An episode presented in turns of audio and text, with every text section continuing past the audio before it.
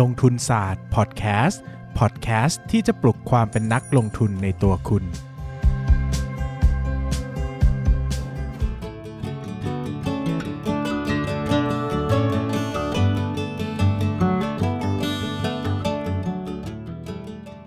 วัสดีครับ ยินดีต้อนรับเข้าสู่รายการลงทุนศาสตร์พอดแคสต์รายการที่จะชวนทุกคนมาพัฒนาความรู้ด้านการเงินและการลงทุนไปด้วยกัน วันนี้นะครับก็กลับมาพบกันอีกครั้งกับช่วงประสบการณ์ของผมนะหลังจากที่ครั้งที่แล้วเป็นหุ้นดับใช่ไหมเดี๋ยวผมขอเปิดเช็คนิดนึงเดี๋ยวไม่ใช่ว่าแบบมาเล่าผิดตอนอะไรเงี้ยนะครับก็ผมพยายามจะเล่าหุ้นเด้งกับหุ้นดับสลับกันไปนะครับคนจะได้รู้สึกว่าแหมเล่าหุ้นเด้งตลอดเดี๋ยวดูเหมือนขิงเนอะก็เล่าหุ้นเน่าๆสลับกันบ้างนะครับครั้งที่แล้วผมเล่าเรื่องหุ้น SDI ไปนะครับซึ่งเป็นหุ้นเวียดนามที่ผมก็ขาดทุนไปประมาณ 50%นะครับ วันนี้ก็จะมาพูดถึงหุ้นเด้งบ้างนะครับ ความจริงแล้วเนี่ยถ้านับจากสถิติการลงทุนของผมเนี่ยผมมีหุ้นที่ได้ผลตอบแทนเกิน 100%หรือที่เรียกกันว่าหุ้นเด้งเนี่ยประมาณน่าจะสัก 20 20 กว่าตัวนะครับยี่20 กว่าตัวได้ ซึ่งถ้าหลายคือหลายตัวมันก็ได้หลายครั้งอะ่ะ คือเคยเด้งแล้วแล้วก็ขายแล้วกลับมาซื้อใหม่แล้วก็เด้งอีกอะไรเงี้ยนะครับ วันนี้ก็เลยอยากจะชวนทุกคนมาฟังหุ้นเด้งตัวล่าสุดของผม เออ นะครับ ตัวแรกยังไม่ได้เล่าเดี๋ยวไว้เล่าครั้งหน้าแล้วกัน เอาตัวล่าสุดเลยครับ เพราะว่าผมรู้สึกว่าหลายคนฟังเรื่องราวอดีตก็อาจจะบอกว่าโหมันอดีตไปแล้วเนอะก็พูดได้ง่ายอะไรอย่างเงี้ยใช่ไหมครับ ก็เลยมาเรามาเล่าเรื่องใกล้ ๆ ตัวเรื่องปัจจุบันบ้างดีกว่านะครับหุ้นเด้งตัวล่าสุดที่ผมได้มาเนี่ยก็คือช่วงโควิด -19 นะครับ ก็อันนี้มันผ่านมาแล้วพักหนึ่งอะเนอะก็ขอเล่าอย่างนี้ก็ได้ว่า ใครที่ติดตามผมเนี่ยจะทราบว่า ผมแทบไม่ได้ขายหุ้นออกไปเลยนะ ผมเป็นคนถือหุ้นร้อยเปอร์เซ็นต์เกือบตลอดเวลานะครับ แล้วก็หุ้นที่ถือไว้ก็ยังถืออยู่นะครับ ประกอบกับช่วงประมาณเดือนเมษายนเนี่ยนะครับ จะเป็นช่วงที่โบนัสของผมจะออกทุกปีนะครับ ก็ตลาดหุ้นก็ตกพอดีนะครับ ก็ ตอนคือช่วงที่ตลาดหุ้นตกหนักๆเนี่ยนะครับผมก็รู้สึกว่าเออหุ้นมันถูกมากนะครับในความคิดผมนะผมก็ระดมทุนนะหาเงินก็ไปยืมเงินแม่มาเงินพี่ชายมาเงินพี่สะพ้ายมานะครับ ก็รวมมาได้ก้อนใหญ่ก้อนหนึ่งนะครับ ก็ตัดสินใจซื้อหุ้นไป 3 ตัวด้วยกันนะครับ ก็ผลประกอบการน่ายินดีนะครับว่าก็เด้งแล้วทั้ง 3 ตัวนะครับ ก็ได้ผลตอบแทนเกิน 100%ทุกตัวนะครับ วันนี้ก็จะหยิบ ตัวแรกที่เด้งมาเล่าให้ฟังนะครับสองตัวอีก 2 ตัวเนี่ยเด้งแล้วเหมือนกัน แต่ก็มาทีหลังไงก็เลย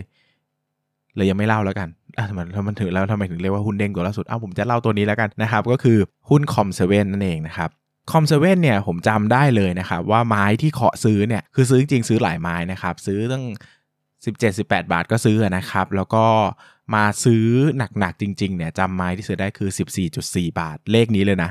14.4 บาท เพราะว่า ตอนนั้นเนี่ยจำได้ว่าพอประกาศปิดห้างปุ๊บคอมเซเว่นก็สองเวยเลยนะครับ ลงหนักลงหนักเลยนะครับ ก็ผมก็รู้สึกว่าเออแบบ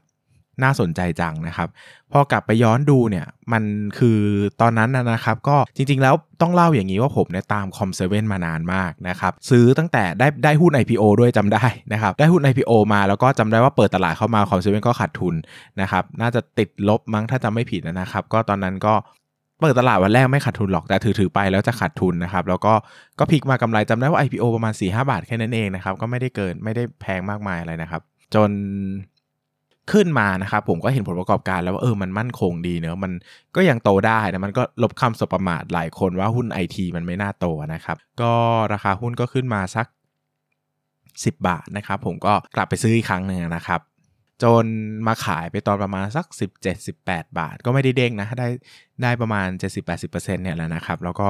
หุ้นก็ขึ้นไปอีกนะครับ แล้วคอมเซเว่นก็ลงมาจากตอนที่เปิด Apple Store นะครับ เปิด Apple Store ในประเทศไทย ตอนนั้นเพื่อนก็ชวนบอกว่า เฮ้ย หุ้นดีนะ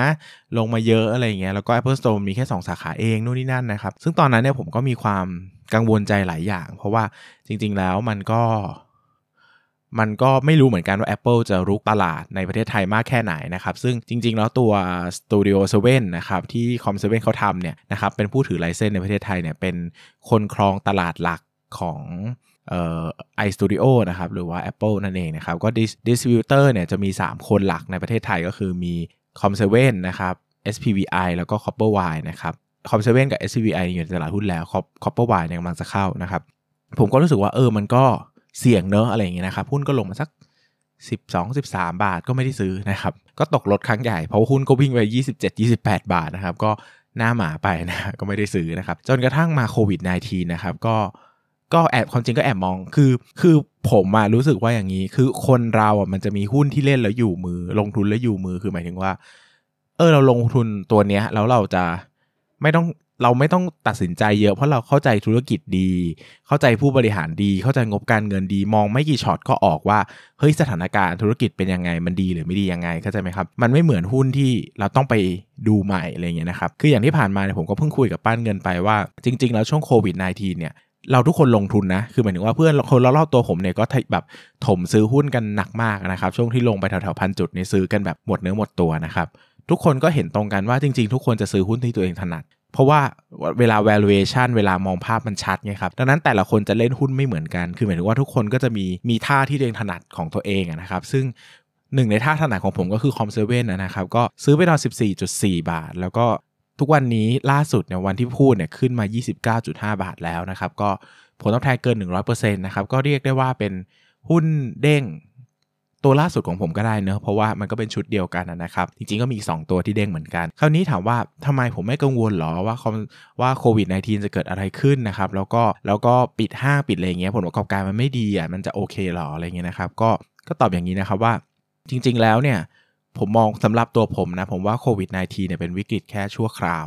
ซึ่งคำว่าชั่วคราวนี่ไม่ได้หมายว่า2อสเดือนนะครับ อาจจะ2อสปีนะ หมายถึงว่ามันอาจจะอยู่กับเราไปปี 2 ปีแล้วแล้ววันหนึ่งเนี่ยผมว่าเหตุการณ์นี้ก็ต้องคลี่คลาย เพราะว่าการใช้ชีวิตอยู่กับโรคระบาดเนี่ยมันไม่ใช่พฤติกรรมโดยพื้นฐานของมนุษย์มนุษย์เป็นสัตว์สังคมครับมนุษย์ต้องการเจอคนเจอโซซายตี้นะครับ แต่มันด้วยความที่มัน ช่วงวิกฤตมันก็หวาดกลัวความตายเนอะแต่เนี่ยทุกวันนี้ปัจจุบันเราก็จะเริ่มเห็นแล้วว่าเฮ้ยห้างก็เริ่มกลับมาคนเยอะแล้วนะครับร้านอาหารร้านอะไรก็เริ่มมีคิวเริ่มอะไรตามปกติแล้วนะครับคนก็เริ่มรู้สึกว่ามันต้องใช้ชีวิตอะมันคนมนุษย์ฝืนเนเจอร์ตัวเองไม่ได้นะครับมัน work from home ตลอดไปไม่ได้ แล้วก็ไม่สามารถแบบ social distancing กับมนุษย์ทุกคนบนโลกได้ มันก็มีระยะประมาณหนึ่ง แต่สุดท้ายแล้วมนุษย์ฝืนตัวเองไม่ได้ ซึ่งผมคิดว่ายังไงพฤติกรรมมนุษย์ก็จะกลับมาเหมือนเดิมนะครับ คือ ผมไม่ค่อยอินกับเรื่อง new normal เท่าไหร่ก็ต้องบอกอย่างเงี้ยนะครับ เพราะว่าส่วนหนึ่งก็รู้สึกว่าจริง ๆ แล้ว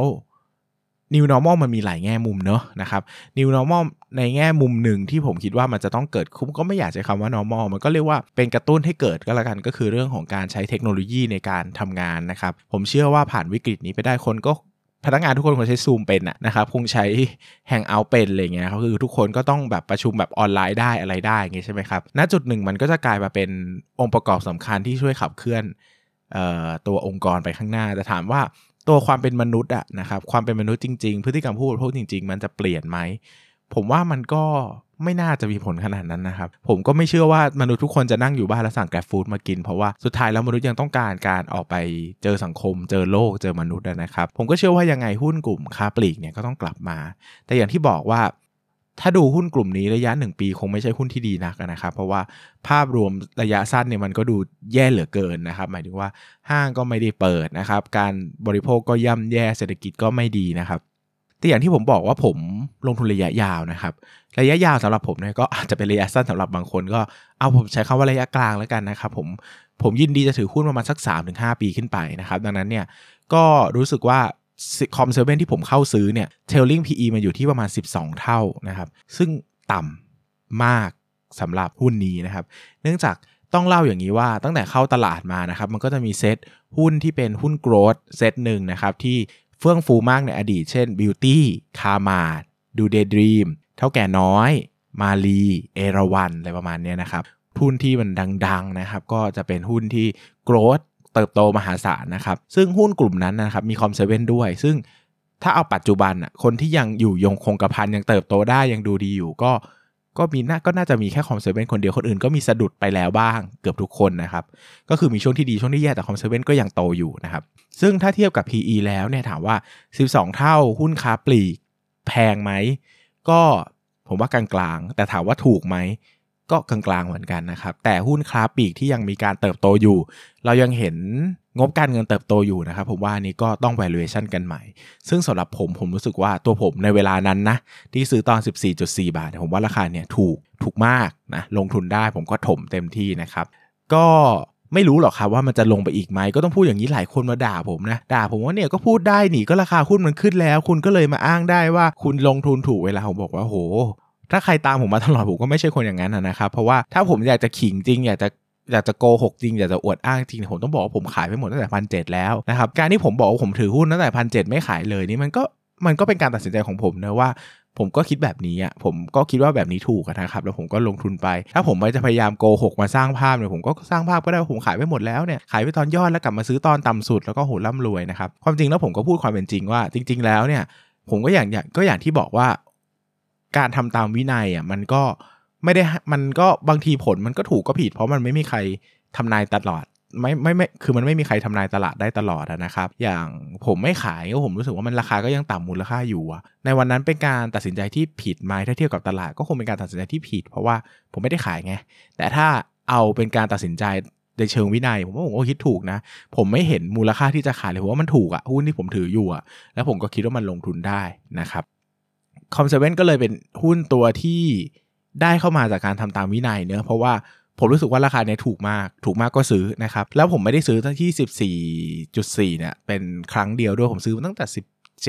18 ก็ซื้อนะครับ รู้สึกว่าถูกก็ซื้อ 16 ก็ซื้อนะครับ ลงมาเรื่อยๆ ก็ซื้อจนมาซื้อจนหมดเงินสุดท้ายเนี่ยมันประมาณ 14 บาทกว่า แล้วก็หมดเงินแล้วนะครับ ก็ซื้อเพิ่มไม่ได้แล้วนะครับ ก็ยังลงไปต่อก็ไม่ได้ซีเรียสอะไรนะครับ รู้สึกว่าเอ้ยก็ความจริงถ้ามีเงินก็จะซื้ออีกนะฮะเงินเดือนยังไม่ออกพอเงินเดือนยังไม่ออกแล้วมัน กลับมาอีกทีมันก็ขึ้นแล้วผมก็ไม่ก็ไม่ได้เร่งรีบอะไรพอดีต้องใช้เงินอย่างอื่นด้วยนะครับ ก็กลายเป็นหุ้นตัวที่ให้ผลตอบแทนดีมากตัวหนึ่งในระยะเวลาอันสั้นนะครับ ซึ่ง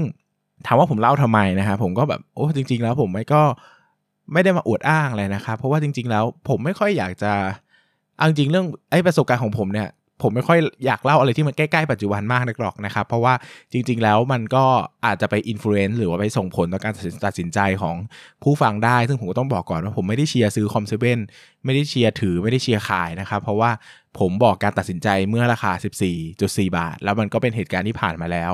ภาพวันนี้อาจจะไม่เหมือนเดิมก็ได้นะครับ แล้วผมก็ขอไม่เปิดเผยด้วยว่าปัจจุบันผมยังถืออยู่หรือว่าขายไปแล้วนะครับ อันนี้ก็ใคร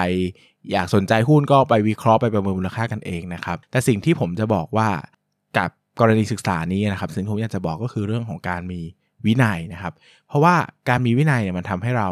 สามารถอยู่ในตลาดนี้ได้ แล้วก็หากำไรจากช่วงเวลาได้จริงๆนะครับ ถ้าเราเอาแต่กลัวนะครับ เอาแต่ไม่มั่นใจในตลาดเนี่ย คือผมก็ไม่ได้บอกว่าตลาดมันจะดีจะอะไรนะครับ แต่เราถึงจุดหนึ่งอะ่ะ เราก็ต้องมีหลักยึดอะไรบ้างว่า ผมจะพูดเสมอว่าเวลาคนมาถามมาปรึกษาผมบอกว่าได้ประเมินมูลค่าหุ้นหรือเปล่า ได้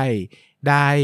ได้ศึกษามันหรือเปล่า ได้เข้าใจหรือเปล่าว่ามูลค่าพื้นฐานของหุ้นตัวนี้ควรจะอยู่ที่ราคาเท่าไหร่ใช่ไหมครับ ถ้าเรารู้เนี่ยอย่างผมบอกว่าเนี่ยมันราคามัน 14 บาท ผมว่ามันถูกนะ ผมก็ซื้อได้ ถึงแม้อนาคตจะลงไป 7 บาท 8 บาท มันก็ไม่ได้เสียใจไงครับ อย่างที่ผมบอกไปว่าเราซื้อแบงค์ร้อยได้ในราคา 80 บาทต่อไปแบงค์ร้อยราคาลงไปเหลือ 50 บาท ก็ไม่ได้แปลว่าการซื้อที่ 80 บาทเป็นการตัดสินใจที่ผิดนะ แต่แค่แบบ คนขายไม่มีเหตุผลมากขึ้น แต่นั่นก็ไม่ได้แปลว่าเราผิด เราก็ได้กำไร 20 บาทแล้ว ถ้าเราพอเป็นมันก็จะพอนะครับหลายคนไม่ได้ให้ความสำคัญกับการประเมินมูลค่าหุ้นนะครับ ซึ่งเวลาคนมาถามนู่นนี่นั่นเนี่ย ผมก็จะถามกลับว่าเราได้ประเมินมูลค่าหุ้นไหมนะครับพอย้อนกลับไปย้อนกลับไปเรื่อยๆเนี่ยเจอว่าปัญหาของคนส่วนใหญ่เนี่ยคือพื้นฐานการลงทุนจริงๆเนี่ยพื้นฐานความรู้ด้านการลงทุนจริงๆเนี่ย ค่อนข้างจะอ่อนนะครับค่อนข้างจะบอบบางคือ ไม่ได้ให้ความสำคัญกับการศึกษาหาความรู้ด้านการลงทุนเท่าไหร่นะคืออยากจะลงทุนอย่างเดียวอะอยากจะเข้าตลาดอย่างเดียวนะครับเพราะว่าการประเมินมูลค่าเนี่ยมันเชื่อมต่อมาตั้งแต่การวิเคราะห์ธุรกิจนะครับต้องเข้าใจธุรกิจจริงๆนะครับการเข้าใจงบการเงิน แล้วก็รวมไปถึงทฤษฎีประเมินมูลค่าหุ้นพื้นฐานอีกนะครับที่มันจะรวมกันมานะครับ ซึ่งมันก็กลายเป็นว่าพอเราอยากจะ shortcut คือเราอยากเรารีบอะเราอยากจะซื้อให้มันได้กำไรวันนี้พรุ่งนี้แล้วมันไม่มีความรู้พื้นฐานอยู่อะมันก็ทำไม่ได้ครับ กลายเป็นว่าเราก็ยังโลเลไม่เข้าใจคือมันไม่แปลกอะเวลาเราไม่มีความรู้ ว่ามันคืออะไรมันก็ไม่แปลกที่เราจะกลัวมันอย่างเงี้ยนะครับสมมุติว่าผมมียาสีขาวมาวางให้คุณเม็ดหนึ่งอะแล้วให้คุณกินอะคุณก็ไม่กล้ากินหรอกถูกไหมยาอะไรก็ไม่รู้ยาพิษหรือเปล่าแล้วถ้าผมมีเอกสารกำกับมาว่านี่คือพาราเซตามอลนะคุณก็อาจจะกล้ากินใช่ไหมครับแต่ถ้าคุณเป็นเภสัชหรือเป็นแพทย์หรือเป็นนักวิทยาศาสตร์ที่ทำงานด้านนี้ด้วยตรงคุณจะยิ่งเข้าใจมันไปอีกว่าเฮ้ยมันต้องกินเมื่อไหร่ต้องกินยังไง ต้องกินมากกินน้อยเท่าไหร่ใช่ไหมครับมันเหมือนกับตลาดหุ้นนั่นแหละคือเราต้องเข้าใจมันจริง ๆ แล้วก็ มันสามารถหากำไรได้นะครับ ซึ่งการที่ได้กำไร 100%ภายในเวลาเดือน 2 เดือนเนี่ยก็ไม่ใช่ normal ของตลาดหุ้นนะครับ อันนี้ก็เป็น extra topping สำหรับคนที่ ผมว่ามันเป็นเรื่องของคนที่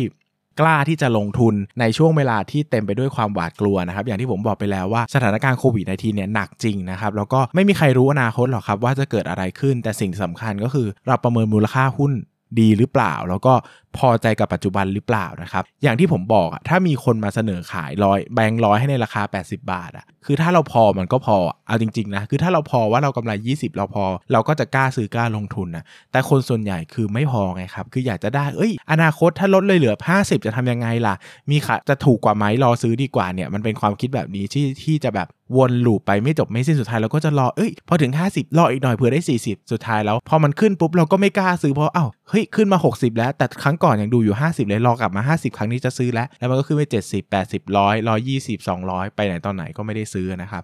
ดังนั้นการพอใจในปัจจุบันเป็นสิ่งสำคัญมาก เพราะว่าไม่มีใครรู้หรอกครับว่าอนาคตตลาดหุ้นจะขึ้น หรือจะลงสิ่งที่เรารู้ก็คือราคาณวันนี้ กับมูลค่าพื้นฐานณวันนี้นะครับหุ้นทุกตัวที่อยู่ในพอร์ตผมในเวลานี้นะผมไม่เคยโกรธไม่เคยโทษตัวเองนะครับ บางตัวก็ติดลบเยอะติดลบ 30% 40%บางตัวก็บวกเป็น 100%บวก 60-70%นะครับแต่ทั้งหมดทั้งมวลมันเกิดจากการคิดดีแล้วในช่วงเวลานั้นอะ คือเราไม่ได้เราไม่ได้ผีผลาม เราไม่ได้แบบโอ้ซื้อดีกว่าตัวนี้คือทุกอย่างมันมันผ่านการคิดวิเคราะห์ไตรตรองมาอย่างรอบคอบแล้วนะครับ ซึ่งวิธีการแบบนี้แหละที่จะทำให้เราอยู่รอดในตลาดได้ ดังนั้นการมองภาพการลงทุนแบบ มีเหตุมีผลนะครับ ตั้งอยู่บนหลักเกณฑ์ ตั้งอยู่บนวินัย แล้วก็ประเมินมูลค่าหุ้นให้แม่นยำนะครับ แล้วก็พึงพอใจในการตัดสินใจในปัจจุบันได้เนี่ยมันจะเป็นเครื่องมือสำคัญที่ทำให้เราอยู่รอดในตลาดได้นะครับ อย่างที่ผมบอกว่ามันไม่มีใครคือการซื้อหุ้นที่ถูกที่สุดเป็นเรื่องของพระเจ้านะครับ คือคุณอาจจะซื้อได้อะ แต่ผมว่ามันก็คือดวงนั่นแหละใช่ไหมคุณจะไปรู้ได้ยังไงว่ามันต่ำที่สุดแล้วใช่ไหมครับขนาดเทคนิคยังดูไม่ได้เลย มันก็ยังมี false signal มากมายที่เกิดขึ้นที่อาจจะทำให้คุณทำนายไม่ได้ว่านี่คือจุดต่ำสุดดังนั้นมันเป็นเรื่องของพระเจ้าครับ ไม่ต้องพยายามทำมันเป็นเรื่องเกินมนุษย์ก็เอาเท่าที่เราคิดว่าเราเหมาะสมนี่แหละนะครับ อย่างที่ผมบอกว่ามันก็เลยจะกลายเป็นการลงทุนที่ไม่ได้อาศัยท่ายากอะไรนะครับ มันไม่จำเป็นต้องเป็นคอมเซเว่นหรอกอย่างบางตัวหุ้นแบบเบอร์บางตัวอย่างโฮมโปรอย่างเงี้ยลงไป 9 บาทอย่างเงี้ยทุกวันนี้ 18 บาทอย่างเงี้ยมันไม่เห็นมันไม่ได้ยากขนาดนั้นว่าโอ้โหหุ้นแบบหุ้นนี้แบบเป็นหุ้นลึกซึ้งหุ้นเล็กที่ต้องแกะอะไรมากมาย สุดท้ายแล้วการลงทุนมันใช้พื้นฐานง่ายๆนะครับ เรา เราไม่ได้มีความสามารถในการไปวิเคราะห์ธุรกิจ หรือเรารับความเสี่ยงจากการซื้อหุ้น ขนาดเล็กขนาดกลางมากไม่ได้นะครับ เราก็อาจจะปรับมารอซื้อหุ้นใหญ่ในเวลาที่เกิดวิกฤตก็ได้นะครับ ซึ่งผมก็ตอบไม่ได้เหมือนกันว่าทุกวันนี้วิกฤตยังอยู่ หรือวิกฤตได้จากเราไปแล้วนะครับ ก็ต้องตัดสินใจและประเมินมูลค่าหุ้นรายตัว ผมยังย้ำเสมอว่าด้วยสายตาของผมนะ ผมก็ยังเห็นหุ้นถูกในเวลานี้ เพียงแต่มันไม่ได้ถูกเท่าเดิมแล้วมันขึ้นมาเยอะแล้วแต่มันก็ไม่ได้แปลว่ามันแพงนะครับเหมือนอย่างที่บอกอะว่าแบงค์ร้อยอะใช่ไหมเคยมีคนมาเสนอขายเรา 50 บาท วันนี้เขาขึ้นราคามาเป็น 80 บาท ถามว่าแพงไหม ก็ต้องตอบว่าแพงกว่าเดิมครับ แต่ถามว่าแพงหรือเปล่า ถ้าเทียบกับมูลค่าพื้นฐานจริง ๆ มันก็ไม่ได้แพง ดังนั้นใครที่ยังตอบไม่ได้ว่ามูลค่าพื้นฐานของหุ้นแต่ละตัวอยู่ที่ตรงไหนเท่าไหร่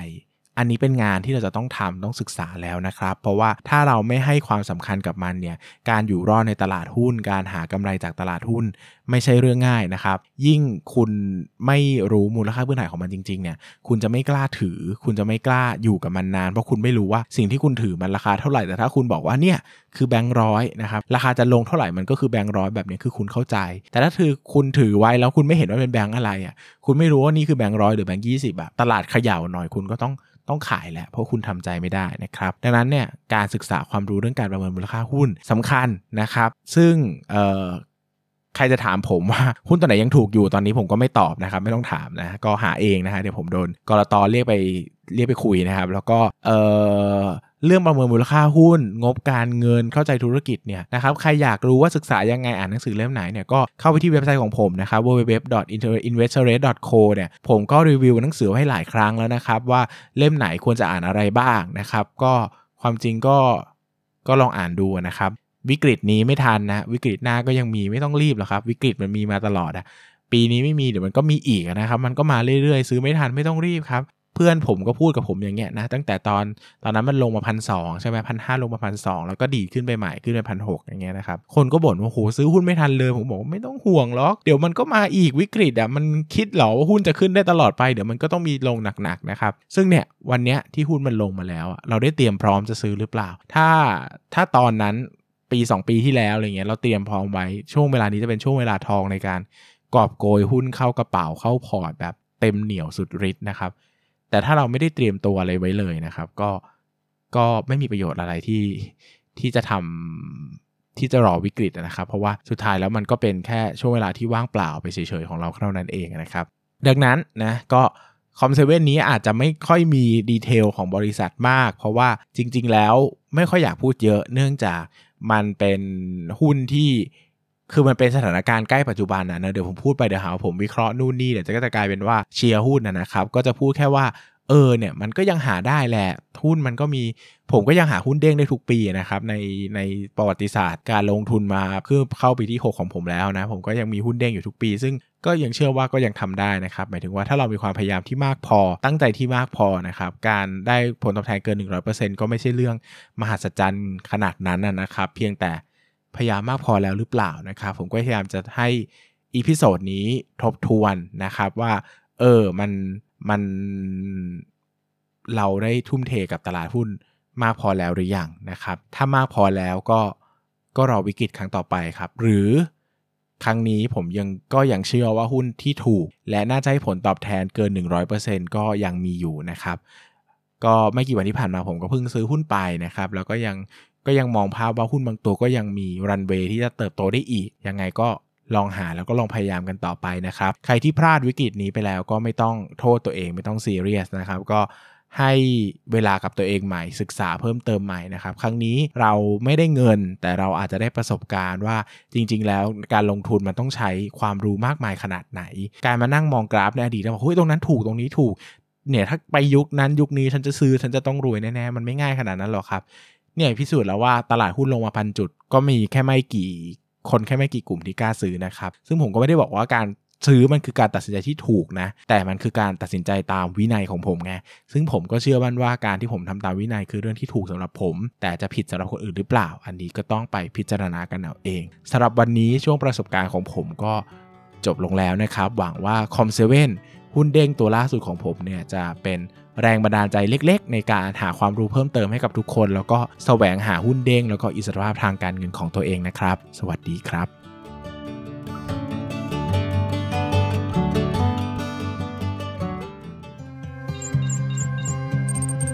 อย่าลืมกดติดตามลงทุนศาสตร์ในช่องทางพอดแคสต์เพลเยอร์ที่คุณใช้ แล้วกลับมาปลุกความเป็นนักลงทุนกันใหม่ในลงทุนศาสตร์พอดแคสต์